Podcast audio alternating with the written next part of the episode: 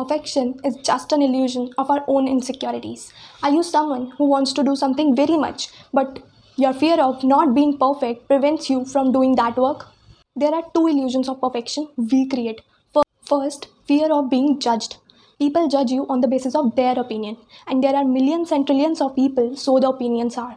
Second, fear of not being good enough. Even the most successful people were not good enough in the start, but maintaining consistency and hard work will make you good enough.